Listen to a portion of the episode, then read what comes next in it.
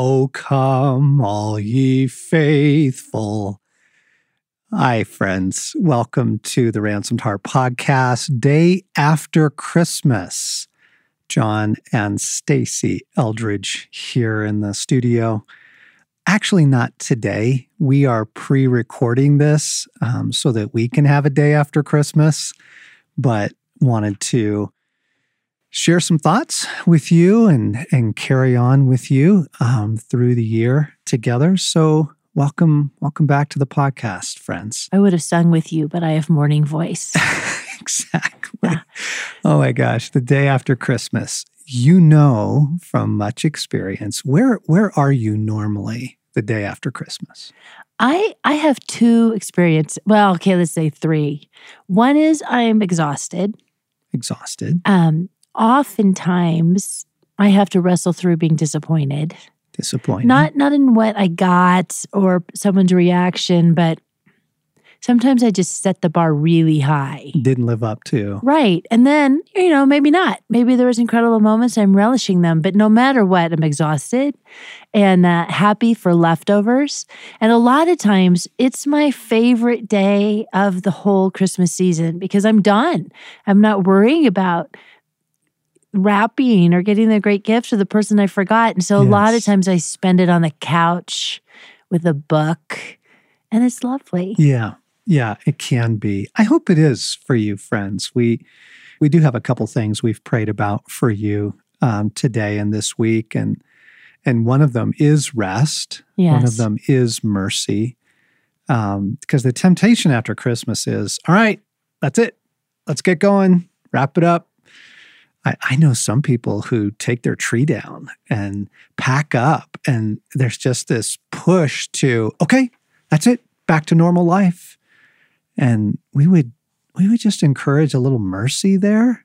Yeah. Growing up, we would leave it up till the 7th of January, the 6th being the Feast of Epiphany. Right, through Epiphany. We don't, I don't know. You know, we usually don't wait that long anymore, but it's so pretty. And right on the church calendar, that's not the end of Christmas. That doesn't end till January 6th. So, um, yeah, I oh, mean, somebody needs a break somewhere. Yeah. So maybe some rest today um, and this week, friends. Um, I, obviously, lots of us have to go back to work, but um, but grace, mercy, like this probably isn't the time to rush out and take back all those exchanges you need to make, all those returns, right? Yeah, if you don't have to do it, if you can put that off for a week. I know some people have people in town, maybe the kids are home and this is your moment and you enjoy it.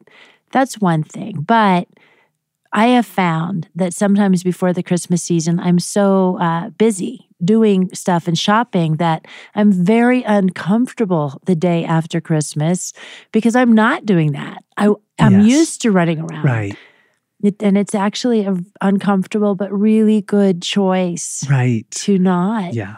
Yeah. Just extend yourself some mercy this week and don't try and get it all done and and don't try and just throw yourself back into into the pace of things. I remember um, for a number of years our family attended a very liturgical church and the first the first year we were there and we hit the post Christmas season, we came in Sunday after Christmas. And they had us all stand, you know, and start singing. And we're, we're singing Christmas carols. Right? Remember that? I do. And we were so surprised at it at the same time. We just loved it. Right. Because they were observing um, a larger story. They were observing a Christmas season, yes. right? In the in the church's calendar, Christmas tide, right? And that carries on through the Feast of Epiphany and and I just love the disruptive nature of don't just blow past all this, um, because because something else we wanted to to speak to is what are you doing with your emotions now? What are you doing with your heart this week? Christmas does have a lot of expectations around it, and it can have some really fabulous breakthrough. It can have some really fabulous memories and wonder and holiness. Um, hope that was. Yeah, hope, hope, so. Hope some of that was there for you all. Uh, but it's usually for me because of the disappointments that I just go, all right, let's just get on with things. And I don't tend to my heart I just blast past it. I just blast past it. So mercy this week. And then as we were praying about this, hun, you had you had something really good about looking forward to. What are you what are you looking forward to? Right, right. And, and you don't have to rush there, but at the same time, it's kind of like at the end of a vacation that you've been looking forward to for a year.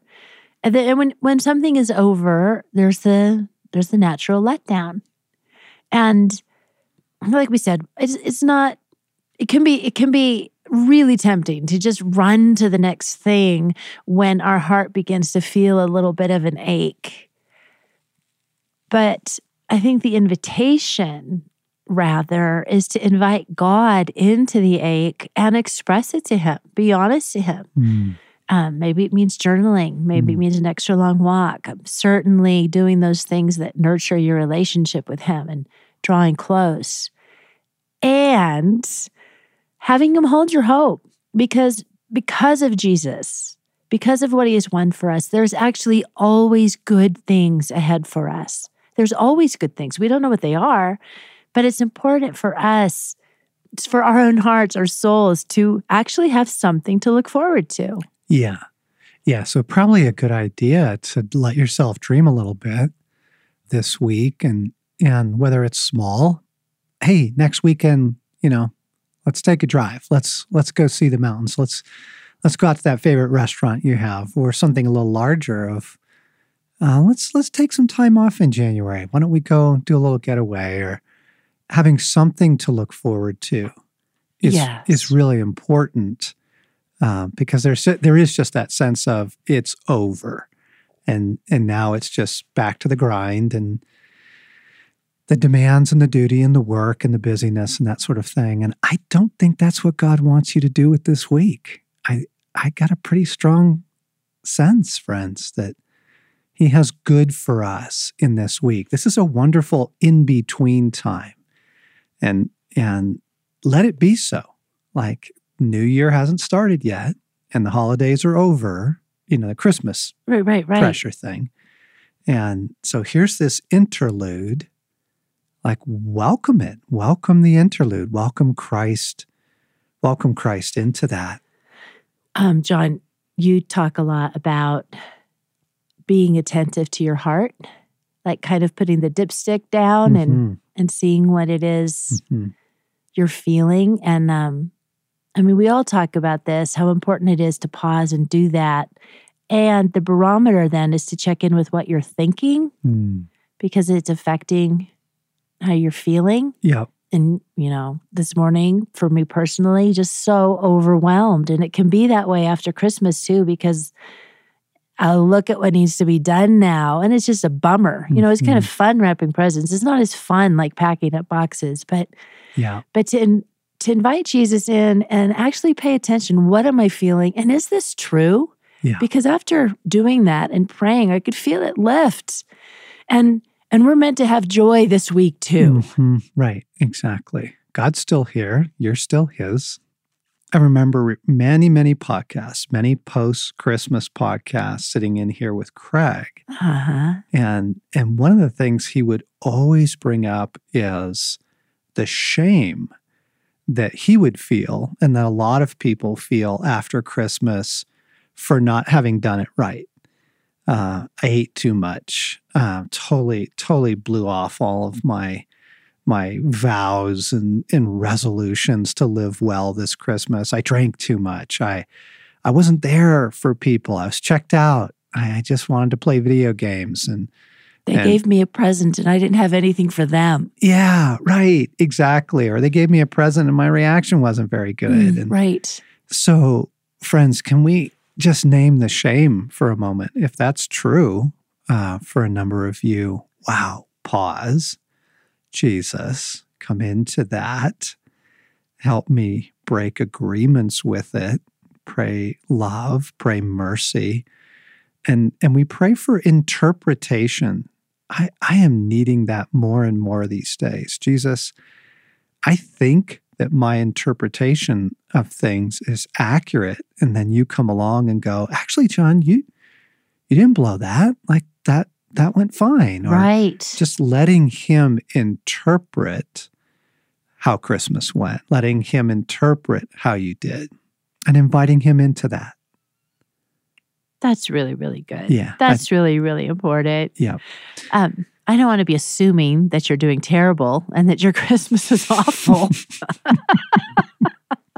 I mean, we've had some really fabulous Christmases. we have. Hope it was great. And I hope it was wonderful. And yet, we are wanting to address there. There is the normal letdown, and you're not mm-hmm. like, if that's what you're feeling, as I'm guessing a lot of you are. It doesn't mean something's wrong with you.